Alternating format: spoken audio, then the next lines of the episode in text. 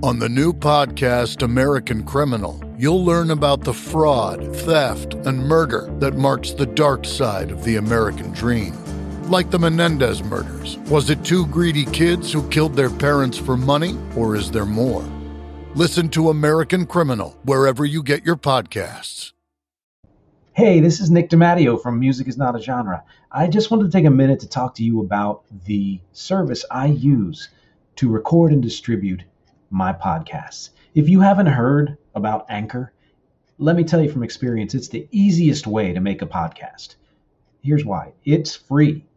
There are creation tools that allow you to record and edit your podcast right from your phone or computer. Anchor will distribute your podcast for you so it can be heard on Spotify, Apple Podcasts, and many more. You can make money from your podcast with no minimum listenership. It's everything you need to make a podcast all in one place. So please take a moment out. If you are planning to create, record, and distribute podcasts, take a look at Anchor. Download the free Anchor app or go to anchor.fm to get started. Hey, I'm Nick DiMatteo, and welcome to Audio Season 4, Episode 13 of Music is Not a Genre. This is also the 25th video edition an edition in general of uh, Music is Everything. Uh, that's kind of uh, a subset of music is not a genre where I expound on a musical topic and I connect it to things in the world uh, from a written text that's here. So, here, screenshot. Uh, hey, everybody. Glad that you're all here watching and listening. As always, if you're watching, then it's uh, maybe on youtube.com slash Nick DiMatteo. Please subscribe if you haven't uh, patreon.com slash music is not a genre where i would love to have you. It's $10 a month for every single thing that i do uh, podcast live music all of that uh, interviews. Or you are listening on anchor.fm slash music is not a genre. There's an opportunity for you to donate there which obviously i would absolutely love. You can donate a dollar if you'd like and i will use that to buy the pizza that i eat after this episode uh, or $1,000, and I will probably use that also to buy pizza. Uh, and this is streaming, as always, Spotify, Apple, Google. So, this week's topic, this 25th edition here, momentous, is called, it's something I've been waiting to do for a while. I came up with this idea a while ago, and now seemed like the perfect time for many reasons. And those of you who are only listening, you're missing out on this great diorama I have here of a smiling stuffed emoji with heart eyes and two avocados. And I may tell you what all that means later. The title of this week's topic is The Share Tingles, or Why Almost Nothing is Better Alone. You know the feeling when you're listening to a song for the first time and it gets to a place, uh, a climax, a drop after a breakdown, a soaring melody, shining harmonies, or a beat that you can't ignore, that makes your body respond. You might feel butterflies or goosebumps or the need to move. It might stop you from breathing for a second or compel you to sing along or shout or scream uncontrollably. You might cry or laugh in utter surprise. You forget everything but the moment you're in. Whatever it is, it's as if the song is inside you, flowing with your blood, leaping with your synapses, and you can't stop your reaction even if you wanted to. The next time you hear the song, you know that moment is coming. The anticipation sends tingles of electricity through you, which builds in intensity until the moment hits you and you explode. It's even stronger than the first time. You know from then on, you can count on that song to wipe out any other thought or feeling and transport you to transcendent bliss. After a while, that feeling diminishes. Maybe you've heard the song too many times or too often in a short span, or maybe it's just that you know it so well that the feeling is more a memory than a full on rush. You'll always love the song, but it won't ever have the same effect on you or will it? Think of that song again. Now imagine you're talking to someone who it turns out has the same musical taste as you. You find out They've never heard the song, and your breath stops for a second, and so does time. The only thing you can do next is play that song for them. You imagine being in their place, totally unaware of what's about to happen. They can feel your excitement, hear it in your voice, so they're prone to experiencing the song with open ears and an open heart. And you're prone to hearing it the way they will hear it for the first time. The moment comes, and because you're hearing the song through their ears, something amazing happens. That overwhelming feeling you thought would never return comes back stronger than ever. It may as well be your first time, too. Your friend is right there, too, and both of your feelings converge and grow into something bigger than any individual feeling could ever be. It makes you want to share this song with every other like minded person so you could spread the joy and feel it all over again yourself. I call this feeling the share tingles. And it happens all the time. It's what gives music near eternal life, self replenishing power. Those mega impact moments in a song or any great work pass on their feelings through everyone who hears them, and the power is multiplied exponentially. You don't even need to know the person. You could even be in a crowd of strangers. Just being with others who are feeling what you are reawakens everything you ever felt. It's why, even though live music is rarely sonically better than recorded music, the experience of it can be far superior. It's why great DJs are shamans. It's why radio still exists. No individual isolated feeling can ever match the level of one shared. Feeling something personal and private is human nature. Being able to rekindle that feeling and surpass it is miraculous. More than that, it's the essence of existence. We're at a point in society when individualism is prized far and above over collectivism. When our prevalent version of connecting with others is digital, aphysical, and often only partly rooted in reality. Our shared experiences have been micro curated to create the smallest measure of connection, one that dissipates almost as soon as it's done.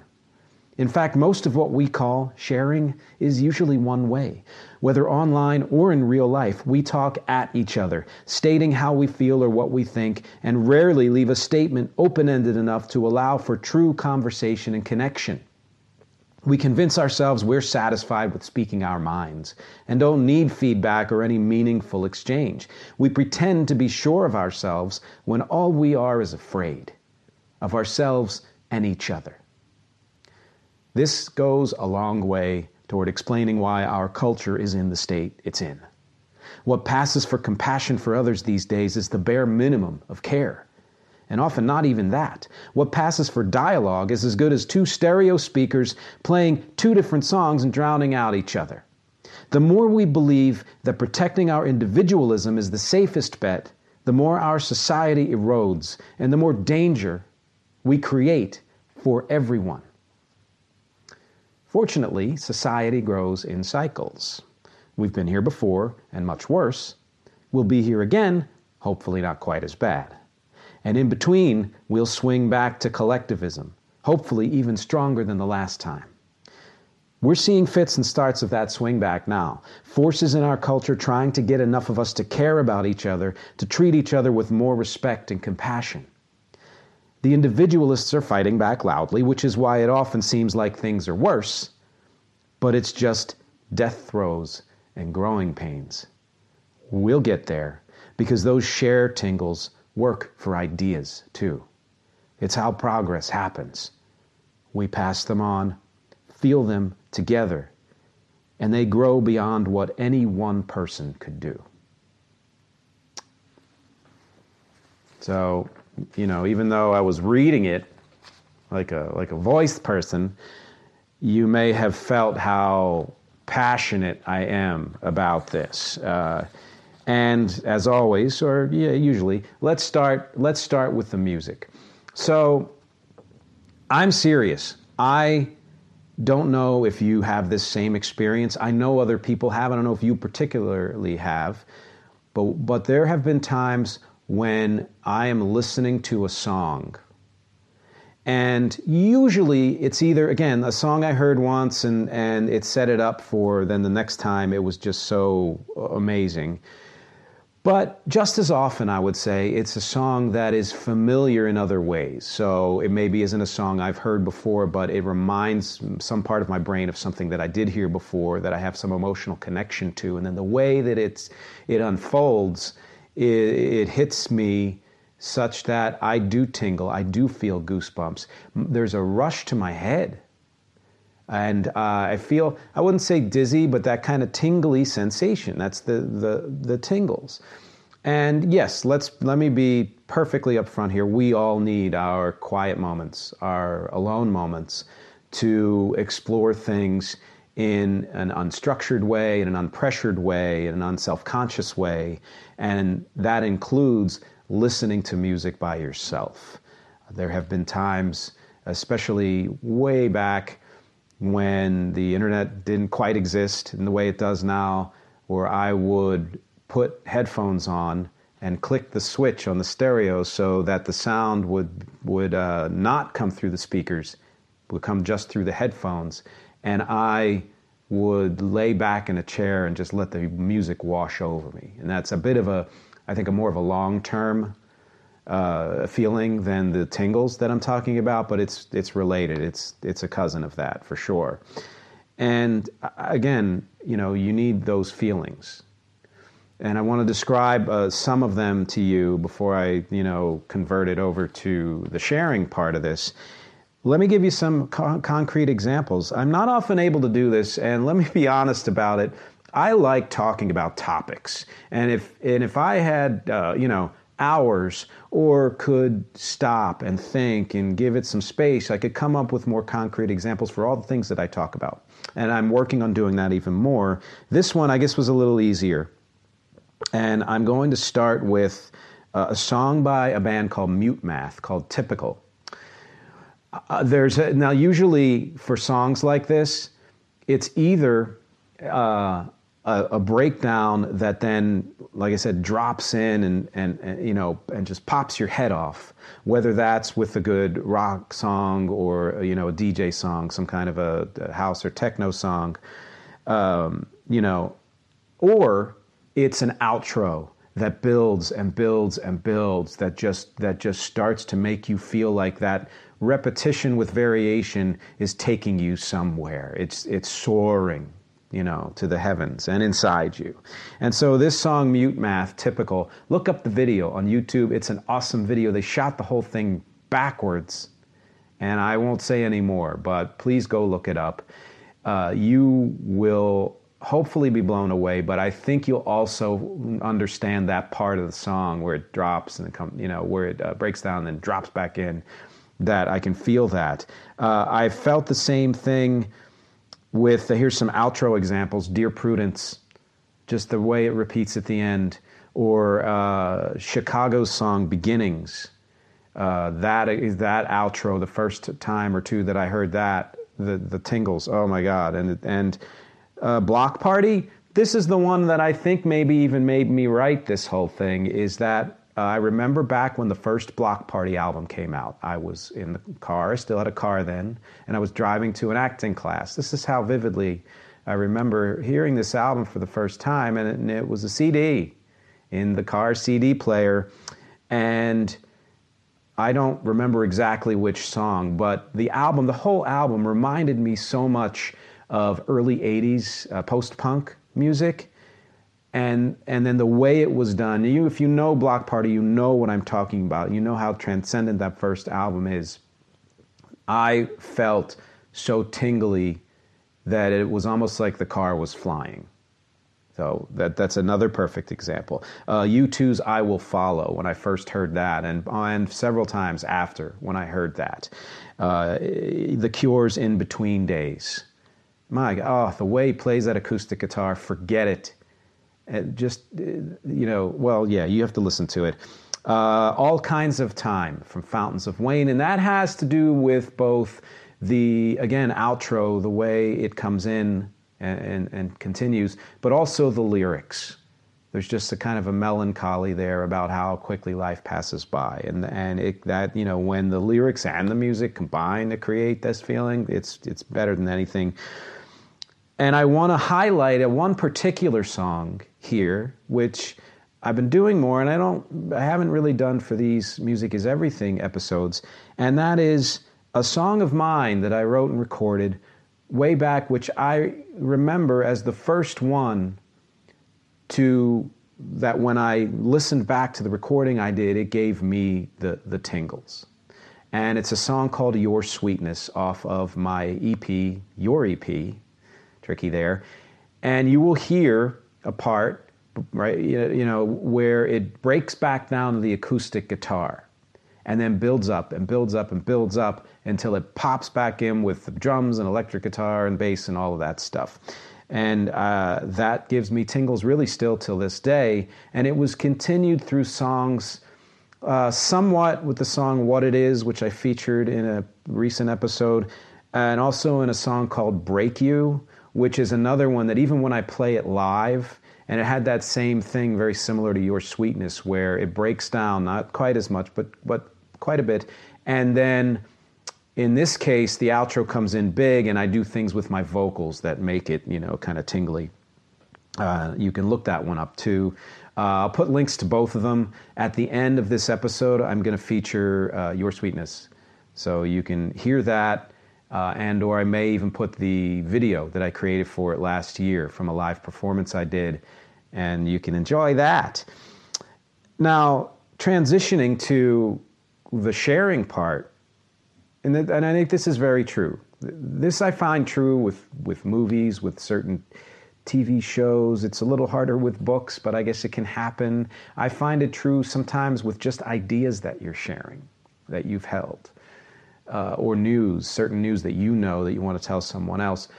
When you share that, when you share that experience, whatever it may be, with someone else, it renews it.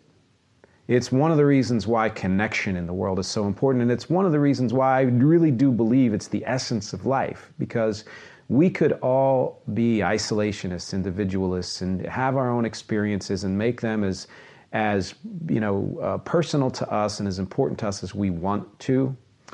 But in the end, where does that really get you? Because if you if you break it down to you know the the basics here if you extrapolate from that then it's just a bunch of disconnected people who may as well be on individual planets for all that any of that matters and that doesn't continue the feeling of life it doesn't continue our species you know a, in a biological sense and so transition that again to connecting and sharing and really, I don't know what I believe about existence or the universe or an afterlife or anything. I'm still kind of searching for that. But one thing I've always believed, at least since college, uh, I was recently asked what would my motto be, and I don't know if this is completely true, but I put down only connect, which is a, a truncated version of, I believe, an E.M. Forster quote. And I read the full quote, actually seems like it means something else, but just that idea of if there's one thing that is paramount in the world and also extremely difficult to do and can be troubling in many ways, uh, very volatile often, it is to connect to others. Because if there's any way to create some kind of collective unconscious or you know greater feeling of existence in the universe it's through our connection to others you know no offense to the monks and people who go into caves, metaphorical or real, and meditate. They're seeking answers and seeking higher truths and all of that, and that's great. But if they're not going to share that, then so what? That's extremely selfish. Uh, so, you know, re- just capping off the music part of this, I find it time and time and time again that when I play a song that I love for somebody else, it really is as if I've heard it for the first time. Especially if their response is the same as mine or close to the same as mine. you know, and that's not always the case. And even if it isn't, you might you might be a little disappointed. Oh, I thought that that would take you to the same place that it took me, but you still just the anticipation of wondering how they're going to feel creates that first time feeling in you, you know, or second time feeling, or however you want to say it. And I think that I made a, a note months ago about this. Uh, I was going to call this something about skin skingasm, but there's, I believe, a cosmetics company called that. So sorry, you know, uh, thank you for coming up with that, whoever did. That was a wonderful idea. Uh, but there's two other things music wise that I want to point out about this before I get back to the whole selfish thing in the world. And that is, I have big, big, uh, you know, capital letters and exclamation points I put down here. This is about DJing. So when you're if you know what real, you know, that kind of DJing is like, where you're trying to move a crowd and you're building up anticipation, anticipation, anticipation, and explosion. It's very sexual and sensual in, in some ways too. And there have been discussions about the difference between male and female orgasms in relation to how music is structured, and that this kind of tingling sensation that happens when something breaks down and then drops back in, bam, is very male uh, in its essence, and, and this is, believe me, very stereotypical. There are women and non-binary people have the same experience, uh, you know, both music-wise, orgasm-wise, and stereotypically, the the female is often more long and drawn out, which again can be men non-binary, but that idea of how a when an outro unfolds and just keeps playing and playing, and, and the tingling builds slowly and just takes you to a place. And that happens uh, anytime you've been in a club where they're playing music that you connect with and you're with other people who are digging it the way you are. If the DJ is good, they will know when to drop things out and drop them back in. They'll know when to build the anticipation and then pound you with a with something that you know comes back in hard. Or that repetition with variation, like an outro, which in or in this case with a lot of uh, you know house songs and other kinds of, of electronic dance music, the entire song is that repetition with variation. And these are great examples of how this uh, share tingle uh, concept works. And I want to say one other thing about this, which is that it can also. I'm not exactly sure how to put this, but it can also be, I won't say a detriment, but deceptive. And in this sense, and that is that in many, many, many cases, the reason why songs and bands, artists are famous and become, you know, world famous, country famous, whatever, is because this feeling is passed on between people. And objectively, absolutely wonderful. That's how it should work. Again, it's the essence of life in many ways, and certainly of how, you know, the best way to experience music. But at the same time, it can be a, a little uh, all consuming in that, let's say you are having a quiet moment, and that quiet moment may be you listening to a band that very other few people know about. It could be your music. It could it could be a friend's music. It could just be some indie band, and you're not connected with that uh, obscure indie band. If the connection doesn't happen with other people for whatever reason, then that overwhelming buzz and, and popularity and you know everyone loving the song or the band doesn't happen either. Now that doesn't mean that that music is any lesser than the music that it happened for. It's just that the opportunity for all those connections to happen for whatever reason didn't present itself or hasn't presented itself yet. And I'd like you to consider that if you hear a song, whether it's one of mine, my band Rex, or some other person you know personally, or a band that you see in a club, the one thing, the one thing that you can do if you've enjoyed that song, that band, artist, share it. Tell somebody else. Send them a link. It, it, it, it is more gratifying than you can possibly imagine as a creator for that to happen, but it also at least gives that song, that band, that artist the opportunity to find the track that that, that, that shared tingle train is on and hopefully take it somewhere. There's, there's really no other way for that to happen. You can pound hype to death in the world. You know the difference between hype and buzz, but it's that buzz, it's that it's the shared tingles that make the difference. And that's my soapbox there. And I'm going to jump off that soapbox and get onto another soapbox. And that is that some of this came from an article that I read in the New York Times uh, a few months ago about uh, the difference between I culture and we culture. And it was a great article. Look it up. And I may have mentioned it before in another podcast. But it, the, just to sum it up quickly, it talked about how society runs in cycles and that you know, this author said every 50 years, which, you know, arbitrary, but, but there's some accuracy to that. And that is that the, the, the height, so I culture is a culture of individualism. It's a culture of every person for themselves. And if you happen to help somebody else, that's great, especially if it helps you in self aggrandizing, or if it's a, a, kind of a byproduct of you doing something for yourself, then okay, cool, but it's not the main purpose.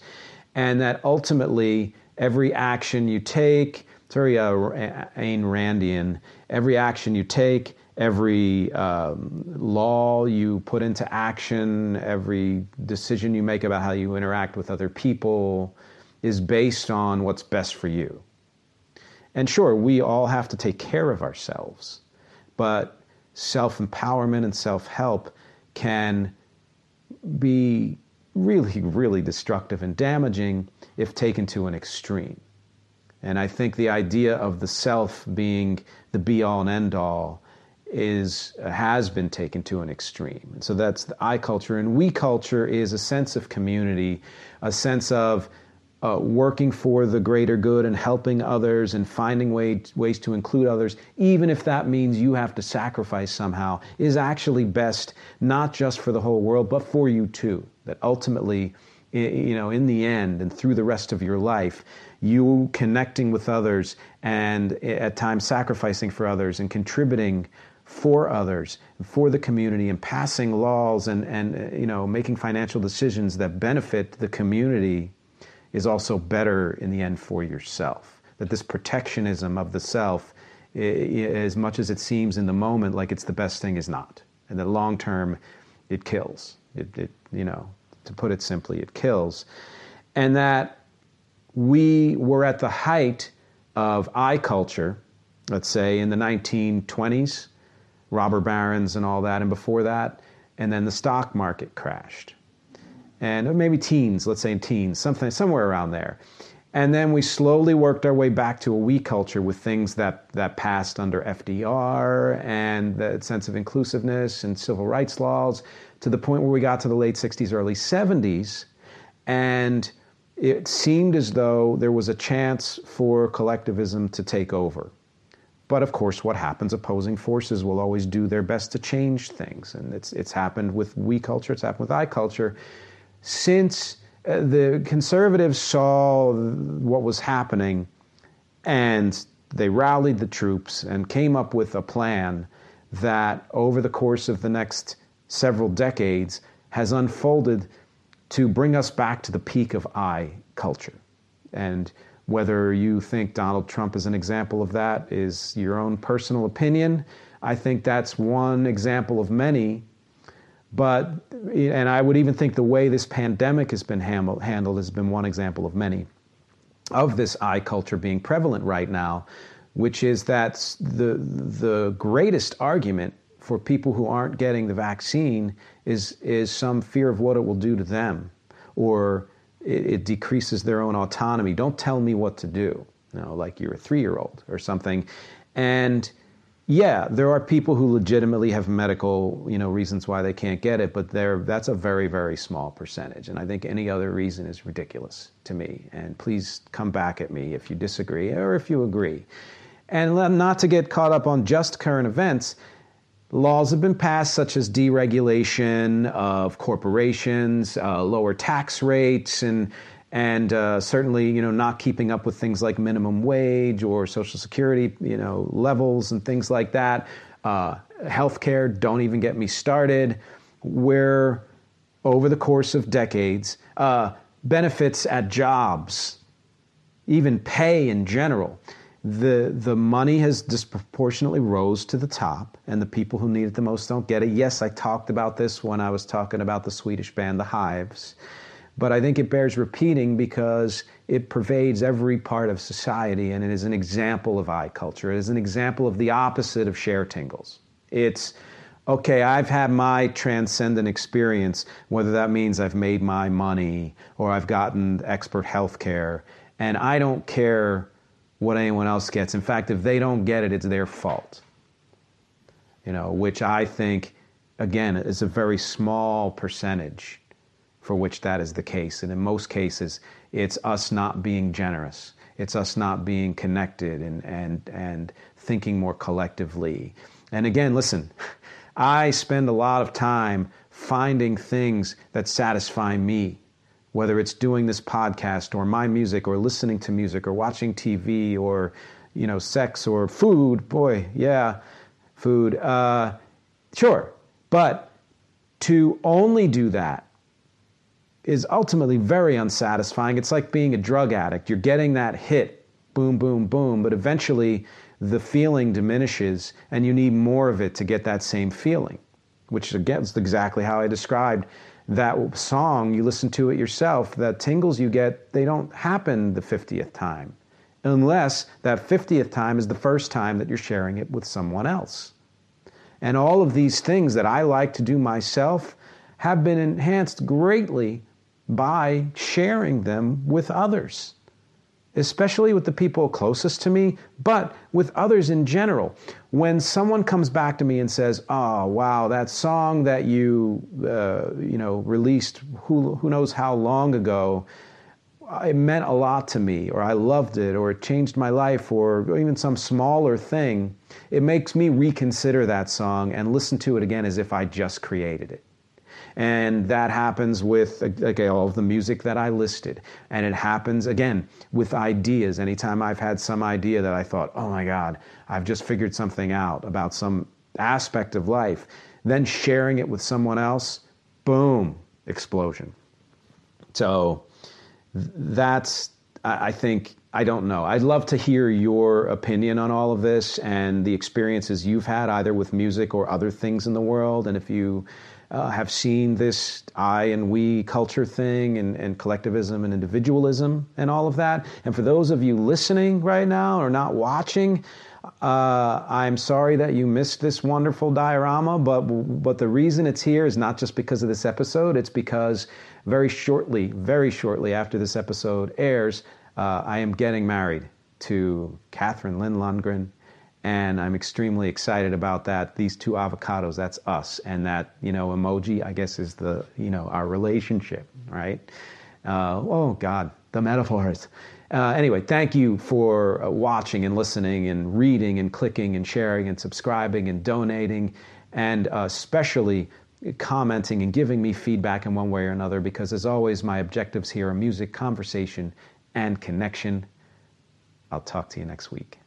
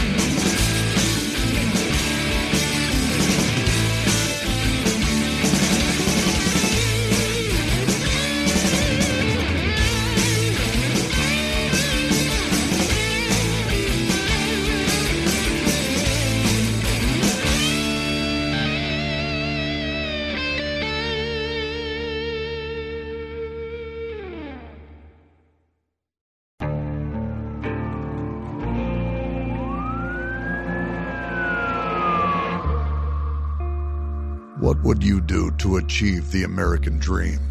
The big house, the happy family, the money. 911, what's your emergency? Would you put in the hours? Would you take a big swing? What's the problem? What's the problem? Would you lie?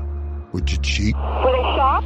Would they shop? Would you kill? Yes. My mom is dead. My mom is right there. From Airship, the studio behind American Scandal, comes a new true crime history podcast.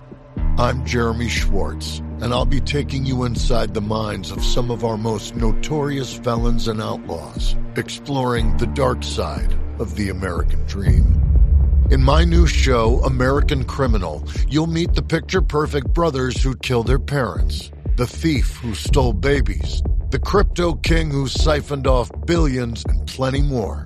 From assassins and gangsters to killers and con artists. Whatever the case, whoever the criminal, you don't know the full story. Until now. Don't miss the debut season of American Criminal, The Menendez Brothers, beginning February 29th. Listen wherever you get your podcasts, or to get early ad-free access to the entire season first, plus hundreds of other ad-free history podcast episodes, subscribe at IntoHistory.com.